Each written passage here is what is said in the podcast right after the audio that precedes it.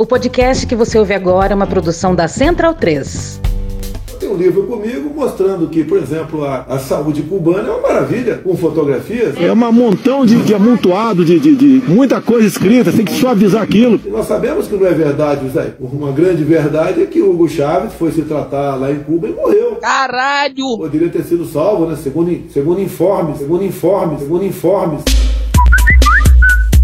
num outro hospital. Você pode ver os cubanos quando estiveram no Brasil. Eu não mandei nenhum cubano embora. Eu me elegi, eles fugiram do Brasil. Que eu, eu ia fazer um teste neles. Eu ia chamar esse pessoal. Nós tínhamos informações que muita gente ali era, da, era dos Vespas Negras, né? É o Vespa Negro, o Força Especial Cubano. Estavam formando células de guerrilhas é, pelo Brasil.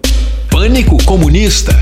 Pânico comunista quando o, o, o comunismo veio para valer. As pessoas começaram a perder a sua propriedade privada. Essa casa é grande demais para você. Cabe mais uma família aqui dentro. E foram dividindo as riquezas, as propriedades, as propriedades privadas e foi um caos. Queremos isso no Brasil? Você que mora numa casa um pouco grande, eu tenho uma casa de praia, você quer dividir isso com um terceiro? Pane, pane, pane, pânico comunista. Gilberto Gil no Roda Viva em 1991. Tiveram medo de Brizola, tiveram medo de Lula e etc, porque iam estatizar, porque iam fazer isso e aquilo. Não era assim? Não batiam de porta em porta nas casas das pessoas nos últimos dias antes da eleição para dizer: vão tomar sua casa. Se Lula foi eleito, vai tomar sua casa. Não era isso? Não são, não ficam aí defendendo o neoliberalismo, o liberalismo, o conservadorismo, todas essas coisas, com medo de fantasma, de comunismo, com essas coisas. Então, bundão é o Jair. Medo e delírio em Brasília. É uma canalice que vocês fazem.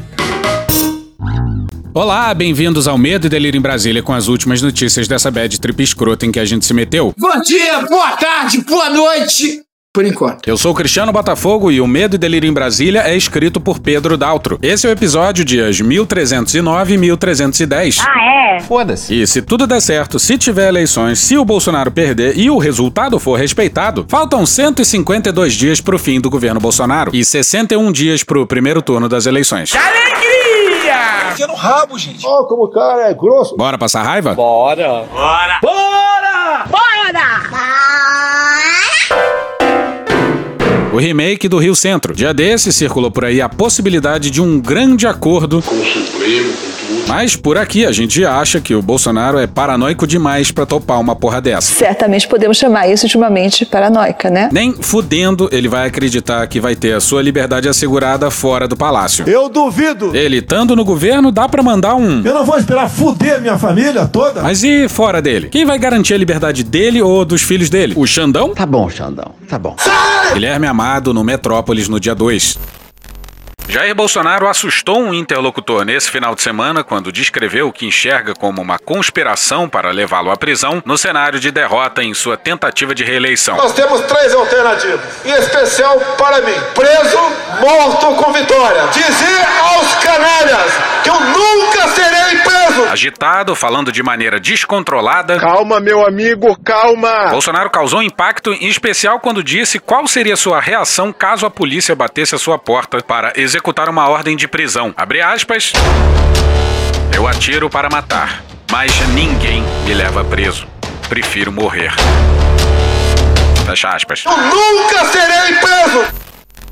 Agora você imagina a cena: um ex-presidente atirando na polícia que o veio prender. E o prendendo assim mesmo, porque esse é o sujeito que dia desse estava num estande de tiro e demorou quase um minuto para atirar. Até ele destravar a arma já foi algemado. Bolsonaro está acompanhando de lupa cada uma das iniciativas em curso para tentar criar uma blindagem jurídica para ele. Entre as opções está a aprovação de uma PEC que o tornaria senador vitalício ou um projeto que o anistiasse dos crimes cometidos. Digamos que o que ele quer é um foro privilegiado eterno. Dos 503 deputados, uns 450 vão ser reeleitos. Porque eles têm que ser reeleitos. Para continuar com foro privilegiado. O único prejudicado com foro privilegiado não é sou eu. O prejudicado, que eu não quero essa porcaria de foro privilegiado. Eu sou o único deputado federal prejudicado com esse foro privilegiado. A Mônica Bergamo, na Folha no dia 1 foi pelo mesmo caminho da matéria anterior. O presidente Jair Bolsonaro, do PL, afirma ter certeza de que deve ser alvo de inquéritos que teriam como objetivo levá-lo à prisão caso perca as eleições. Ele acredita também que seus filhos podem se tornar alvos mais fáceis de investigações caso deixe a presidência da República. Isso aí já aparece desde a reunião ministerial. Eu quero mais que alguém seja, seja eleito, se eu vier candidato, tá? Eu, te- eu quero ter paz no Brasil, mais nada. Porque se for a esquerda, eu e uma porrada de vocês aqui tem que sair do Brasil, que vão ser presos. Antes, as referências eram o Flávio e o Carlos. Pode alguém ser punido por fake news? Mais de um tempo pra cá, o grande favorito a seu primeiro filho preso é o 04 esquecidão. Não me recordo, não me recordo, não me recordo, não me recordo. Com dificuldade de se recuperar nas pesquisas eleitorais, a hipótese estaria deixando o presidente cada vez mais inquieto e, de acordo com alguns interlocutores, transtornado em alguns momentos. Eu acho é pouco. Pois é, só mesmo um transtornado Bolsonaro pra sair por aí falando em Paz, tranquilidade. Tranquilidade. E pessoas desesperadas tomam medidas desesperadas. A chance do Bolsonaro inventar de ser mártir e dar uma de Getúlio não é impossível, não. Ia demorar pra destravar a arma, mas uma hora ele ia conseguir. Por favor, calma, calma. A coluna ouviu nessa segunda-feira, dia 1 quatro relatos diferentes que variam apenas em relação ao tom do presidente quando discorre sobre o assunto. Ah, o presidente é grosso, falou palavrão. Segundo políticos e autoridades que não integram o governo, mas que conversaram com ele nos últimos dias, Bolsonaro tem dito que reagirá e que não será preso com facilidade. E a gente acha que é por isso que ele tá fazendo isso aqui, ó. Repito aí. Eu juro dar minha vida pela minha liberdade, pela minha liberdade. Mais uma vez. Não. De acordo ainda com esses mesmos relatos, ele tem demonstrado nervosismo Pra puta que eu pariu, porra. Falou palavrão. e repetido frases semelhantes a que disse em um discurso no dia 7 de setembro do ano passado, em um ato na Avenida Paulista, em São Paulo. Alexandre Não, pô, não é essa, caceta. Eu nunca serei preso! Na mesma ocasião, ele afirmou que poderia sair do palácio preso, morto ou com a vitória. Preso, morto com vitória! Está preso, ser morto ou a vitória. A primeira hipótese estaria descartada. A última pesquisa Quest mostra uma aproximação de Bolsonaro em relação a Lula, mas ainda longe de ser suficiente. Então restaria a morte ou o golpe, é isso mesmo? E a chance de um golpe sem apoio dos americanos, da Fiesp, da Febraban se complica. Nas conversas em Brasília, ele também teria dito, na mesma linha do discurso em São Paulo, que pode haver morte caso tentem prendê-lo. Pois é, seria ou a la Getúlio ou um plot twist incrível. Bolsonaro reagiria à prisão e seria morto pela. Duas letras, PS. Aí a Mônica Bergamo cita um ministro do governo, que ouviu a mesma coisa, mas tenta pintar um presidente não desesperado, mas seguro de si. Segundo o mesmo ministro, Bolsonaro afirma que estão loucos para que isso aconteça, mas ele saberia contornar a situação por não ser ingênuo como seus antecessores. Lula e Michel Temer foram presos depois de deixarem o mandato de presidente. Caralho! Essa foi. Agora você imagina você ser um político brasileiro e dizer que o Lula e Temer foram ingênuos. Sou ousado. Experiente mesmo é esse cara aí que confessa crime atrás de crime. Por exemplo, Datena, a garotada abaixo de 40 anos. Ah, entendi. A princípio, contraindo o vírus, não vai ter problema. Agora, essa garotada, vamos supor, se infectando agora, ela seria uma barreira no futuro para não transmitir o vírus aos mais idosos. Confessa crimes e agora se borra de medo de ser preso. E olha o que faz o desespero. Essa que deu desespero no Jair. César Feitosa, Mariana Holanda e Matheus Teixeira no dia 1 na Folha.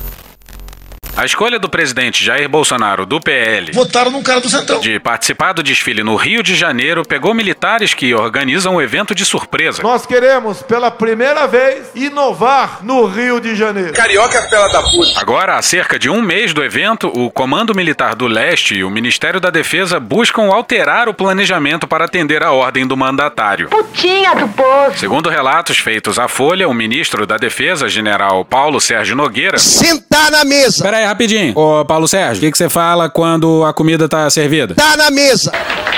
Para com essa porra, Cristiano, pelo amor de Deus, cara. foi boa, foi boa. Segundo relatos feitos à Folha, o ministro da Defesa, general Paulo Sérgio Nogueira, foi avisado da decisão na sexta-feira, dia 29. Os preparos para o evento estavam quase todos prontos, mas devem ser rearranjados para comportar a participação do presidente e de seus apoiadores. Tem tudo para não dar certo. Vão ter que improvisar um esquema de segurança e vai acabar sendo nas coxas. Nas coxas tipo a do Rio Centro. Pra ter uma ideia da loucura, o Eduardo Paes, prefeito do Rio de Janeiro, soube da mudança do desfile pela imprensa. Ou seja, vocês percebem a loucura? A prefeitura é responsável por preparar a estrutura do evento, instalando grades de proteção e arquibancadas, além de mobilizar forças de segurança. E, obviamente, isso aí é um ato político. Fala, galera! Eu ia perder esse passeio de moto de Discursos históricos. E, obviamente, o Exército e a Polícia Carioca vão participar felizes da vida. Eu sei que não sou unanimidade em lugar nenhum. Mas se, por exemplo, fizer uma pesquisa nas Forças Armadas, séria, não vai dizer que os militares estão divididos, o que os policiais do Brasil estão divididos. E atenção, atenção, hein? Atenção, chegou Não, pô, o outro, atenção. Atenção, atenção, é agora que o bicho vai pegar. É agora que o bicho vai pegar. Vamos esculachar, hein? A campanha de Bolsonaro ainda não se engajou na organização do evento e deve definir na terça-feira, dia 2, em reunião, se participará dos preparativos ou deixará o trabalho apenas com o governo. Como assim a campanha vai definir? Não pode, cara. Você tá maluco. Você tá maluco. E a gente já vem levantando a hipótese de algo no estilo Rio Centro há um tempo. O último episódio teve isso aqui, ó.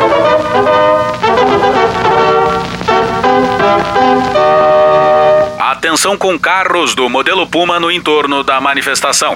Repito. Atenção com carros do modelo Puma no entorno da manifestação. Bora pro Matheus Leitão no dia 2, na Veja. Órgãos de inteligência estão investigando uma suspeita de ataques ao 7 de setembro com viés golpista e o intuito de criar um factoide político É o caos. A quem interessa o caos no Brasil? Jair! para mudar o curso da eleição de 2022 envolvendo grupos radicais de direita. O ato criminoso seria realizado para ferir os próprios bolsonaristas, para gerar pânico na sociedade e, em seguida, colocar a culpa na esquerda. Isso aí deve ser coisa do pessoal do Silvio Frota. Pra você aí que não sabe, o Heleno era ajudante de ordens do Silvio Frota, que tentou lá na ditadura dar um golpe dentro do golpe. E eu sou sobrinho neto do Silvio Frota. Bizarro.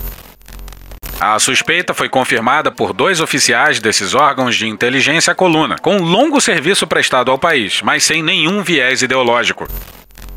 Olha aí, ó. São que nem eu. Sem o viés ideológico. Mas estranho seria se pessoas desesperadas não tentassem algo desesperado. E pra quem não sabe bem o que foi o episódio do Rio Centro, bora pegar essa matéria do André Chalders, do Vinícius Valfré e do Rafael Moraes Moura no dia 1 de maio de 2021 no Estadão e colocar ela no Repórter S. Vocês estão meio foda-se.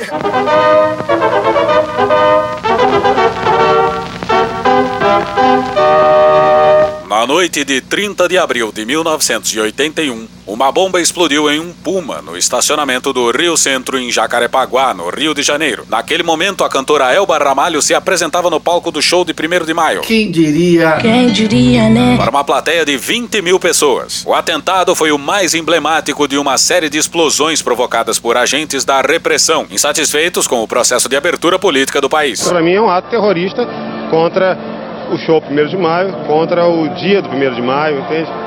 E acho que contra o povo brasileiro, independente da música que se toque, independente de tudo. Seria mais um manifesto desfavorável à abertura. Ah, claro. Os agentes de hoje estão insatisfeitos com as pesquisas eleitorais. Ministério Público Federal, o MPF, apontou a participação de 15 pessoas em 2014 na investigação mais abrangente já feita sobre o caso. Desses, seis foram denunciados à justiça e apenas cinco estão vivos. Quatro militares e um ex-delegado de Polícia Civil. Sim, a Polícia do Rio foi fundamental para um atentado à bomba que deu incrivelmente errado. Agora, a ideia é eles desfilarem ao lado do Exército no 7 de setembro. Os quatro militares sobreviventes progrediram em suas carreiras no exército e hoje vivem de modo confortável. Eu tenho vergonha do que eu recebo no exército. Isso eu tenho vergonha. Se eu mostrar pro meu filho que eu sou general de exército e ganho líquido 19 mil reais, eu tenho vergonha. Nenhum deles sofreu qualquer punição, exceto a de passar a história como participantes de uma atrapalhada que ajudou a desmoralizar a ditadura e encaminhou o seu fim. Pois é, nenhum militar envolvido foi punido. Bom, o único punido foi o sargento que sem querer explodiu a bomba no seu colo, no banco do carona de um Puma. O que estava no volante saiu vivo e virou coronel. São marginais, vai entender? Terroristas. Vamos combinar que foi um ato de terrorismo? E vamos combinar também que um terrorista foi promovido pelo brioso exército brasileiro? Por que será?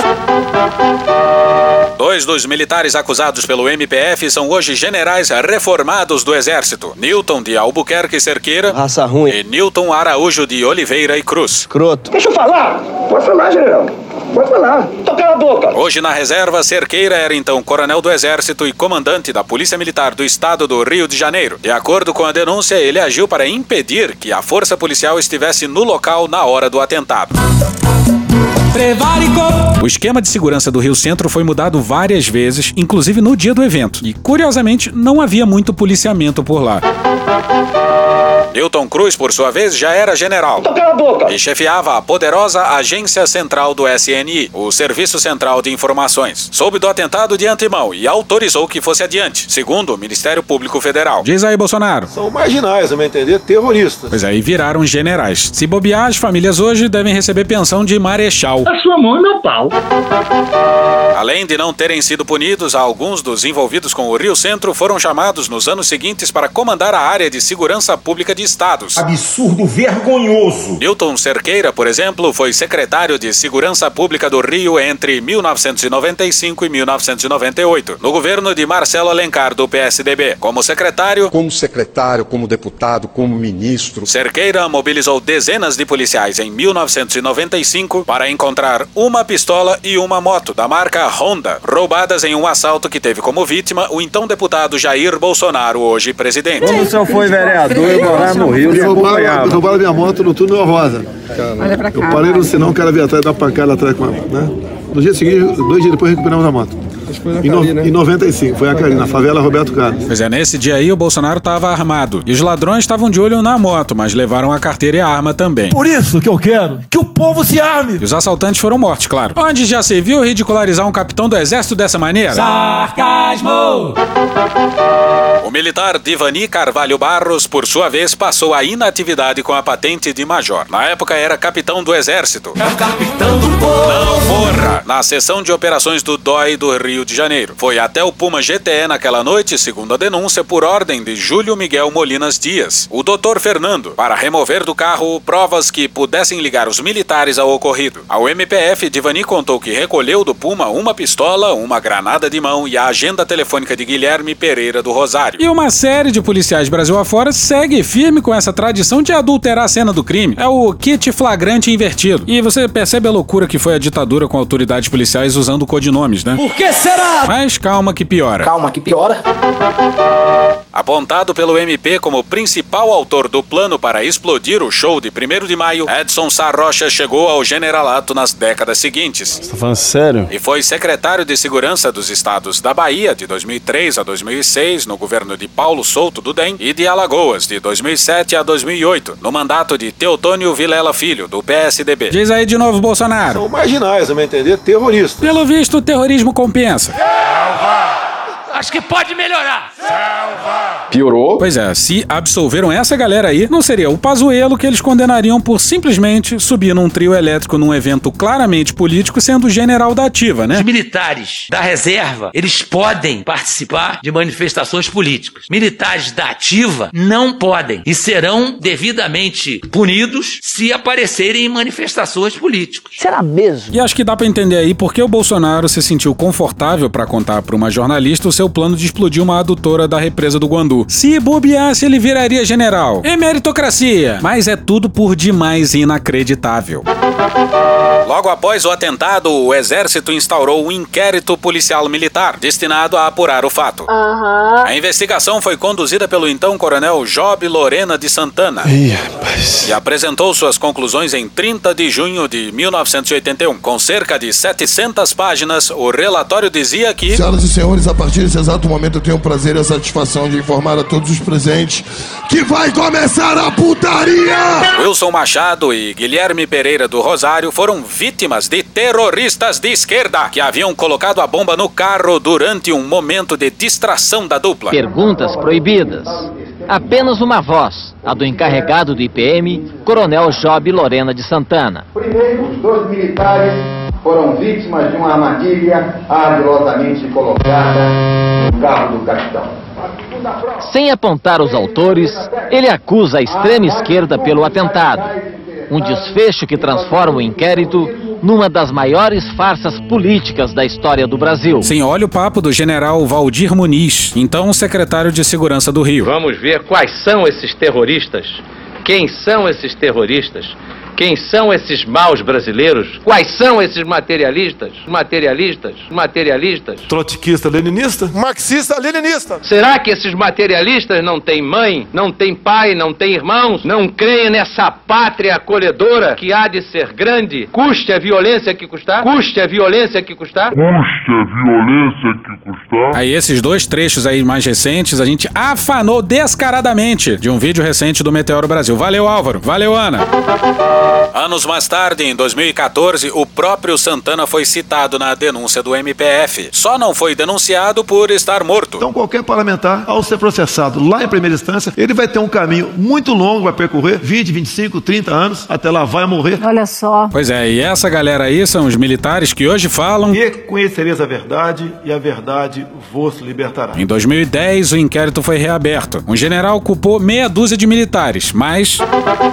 A denúncia resultante do relatório foi aceita pelo Superior Tribunal Militar. Meses depois, na hora de decidir o mérito do caso, em maio de 2000, a Corte Militar arquivou o feito, livrando Newton Cruz e Wilson Machado. A decisão do STM foi referendada em março de 2001 pela segunda turma do Supremo Tribunal Federal. Na ocasião, o colegiado era integrado pelos ministros Marco Aurélio Melo, relator do caso, Nelson Jobim e Nery da Silveira. Abre aspas, é hora de terminar com esse episódio, fecha aspas, disse Marco Aurélio ao votar. Pois é, senhoras e senhores, essas aí são palavras de um sujeito que há pouco tempo era o decano do STF. Essa página infeliz da nossa história nunca vai ser virada se for enterrada. Vamos voltar pro ano 2000. Matéria não assinada no Conjur no dia 3 de abril do ano 2000, intitulada STF livra Newton Cruz de depoimento sobre episódio do Rio Centro.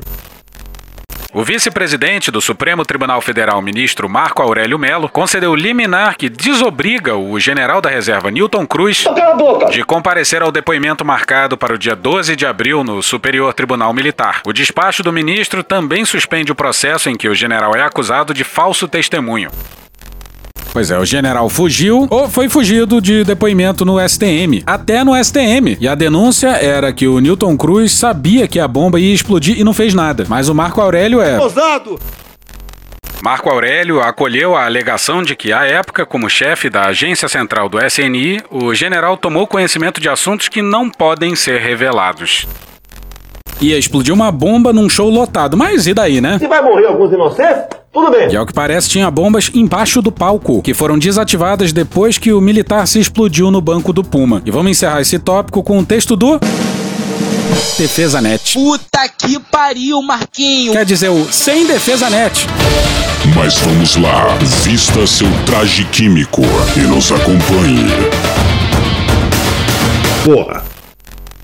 Conflitos são motivados por divergências irredutíveis. Claro, se um não quer, dois não brigam. Mas se um dos lados se recusa a lutar, perderá se reagir. Olha só! À medida em que se aproximam as eleições, a fanática esquerda tenderá a ampliar a baderna, desencadeando toda a força do mal. Não é uma luta da esquerda contra a direita. É uma luta do bem contra o mal. Aproveitando o banditismo desenfreado que aproveitará do glamour do combate à injustiça social para saquear e destruir. Atenção, atenção. Devidamente apoiada pela parcela da grande finança internacional. Totalmente drogada. Sei o que está em jogo aqui no Brasil. Nós não queremos que outros países, outros poucos países venham mandar aqui, como mandam na Venezuela. E foi droga, hein? Chegou o tempo de revidar os ataques do STF STF, os quais eram contidos até agora por decisão pessoal do presidente. Qualquer decisão do senhor Alexandre de Moraes, esse presidente não mais cumprirá. Eu fui do tempo que decisão do Supremo não se discute, se cumpre. Eu fui desse tempo, não sou mais. Presidente que tentava evitar o choque direto entre os poderes. Paz, tranquilidade. Paz, tranquilidade. Se fuder. Na medida em que se evidenciam as ilegalidades do STF e milhões de ousados motociclistas. Caralho! Seguidos de outros milhões de eleitores virarão a mesa. Golpe tá aí, cai quem quer. Apesar das centenas de seguranças regiamente pagos pelo STF, por mais bem armados que sejam. Caralho! That was a threat. Num cenário assim, é fácil prever que correrá sangue. Eu prefiro sorrir, mas se tiver que derramar sangue pelo Brasil, É isso aí, é isso aí, é isso aí.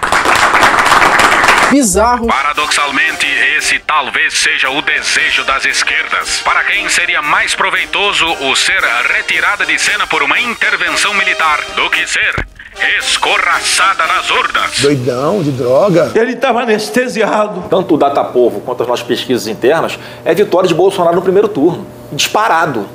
Disparado. Falta de sanidade mental? Pois é, parece que os militares vão dar um golpe com a ajuda de ousados motociclistas. E assim, nesse processo, estarão fazendo um favor à esquerda. E por que caralhos a gente colocou esse texto aqui? Esse texto é do Gélio Fregapani. Esse cara fazia parte do Centro de Instrução de Guerra na Selva e ajudou a moldar a visão que os militares têm hoje em dia dos indígenas. Terras que hoje, emendadas, formam território que podem perfeitamente, diante desse documento, que eu sempre disse que era um documento espúrio, documento de lesa pátria, que é a Declaração de Direitos dos Povos Indígenas, que diz que o índio tem autonomia, que pode escolher sua forma de governo, não sei o quê. Se amanhã uma ONG dessas internacional resolver abraçar a causa de que o Yanomami deve ser independente, cria uma bandeira, cria um hino, já tem um território, vai na ONU e pede à ONU reconhecimento da independência. Você perde um, você perde um pedação do Brasil. É um senhor de idade reacionário? É, mas é assim que o generalato brasileiro pensa. É só ver o Paulo Sérgio. Sentar na mesa! Que até pouco tempo atrás era o comandante do exército. E tudo indica que não, a gente não tá lidando com pessoas normais. Era pro tópico acabar aqui, mas na segunda-feira o exército enviou um ofício urgentíssimo pro TSE, exigindo Não é um pedido, é uma ordem. que eles tenham acesso ao código-fonte das urnas. Sabe que você é muito petulante. Algo que o TSE já havia feito para todos os interessados em outubro de 2021. Ou estão mal intencionadas ou estão mal informadas. Matheus Vargas, César Feitosa e Ranier Bragon no dia 2 na Folha. Todas essas entidades passaram a ter acesso aos códigos dos sistemas usados pela Justiça Eleitoral desde um ano antes da data do primeiro turno das eleições, marcada para 2 de outubro. E o general do. Sentar na mesa! Só se lembrou disso agora e foi logo tascando um urgentíssimo. E por algum motivo o Faquinha atendeu rapidamente o pedido. Forças desarmadas. E nessa quarta, os militares foram lá no TSE. Diz aí, Paulo Sérgio. A decisão, a aceitação não cabe a gente, cabe ao Tribunal Superior Eleitoral, logicamente. Exatamente. E esperamos que o Faquin saiba o que tá fazendo. Forças Auxiliares. O pessoal lá em Brasília se reuniu e pensou na proposta mais absurda possível para as polícias Brasil afora. Aí chegaram nisso aqui, ó. Felipe Frazão no dia primeiro no Estadão. Vamos lá, vamos começar agora a falar absurdo aqui, né? A Câmara dos Deputados ressuscitou a intenção de retirar dos governadores de estado poder e controle sobre o comando da Polícia Militar. Já avisei que vai dar merda isso. Os deputados se preparam para votar nessa terça-feira, dia 2, um projeto de lei que institui a lista tríplice como forma de escolha dos comandantes gerais. Confere a eles um mandato de dois anos e dá autonomia orçamentária às PMs. Ih, rapaz. O governo federal acompanhou todos os passos da preparação do projeto, elaborado em consulta às associações, e também fez sugestões por intermédio do Ministério da Justiça e Segurança Pública. Como vocês vão ver, dificilmente vai ter algo mais estúpido do que dar autonomia às polícias Brasil afora. E pra esse governo aí respeitar a lista tríplice só por força de lei mesmo. E talvez nem assim. Vou falar um absurdo pra você aqui. Os favoráveis à ideia argumentam que visam reduzir a ingerência política e influência partidária dos governadores nas PMs. Com certeza. Para o Instituto Sou da Paz, Chupa, som da paz! Aí, Eduardo, seu discurso é inflamado. a lista tríplice, além de limitar o controle do chefe do executivo sobre o braço armado dos estados, fortalece a agenda corporativa dos comandantes e recrudesce disputas políticas internas, com campanhas para coronéis concorrerem à indicação a cada dois anos. Pois é, vai ser um puxando o tapete do outro.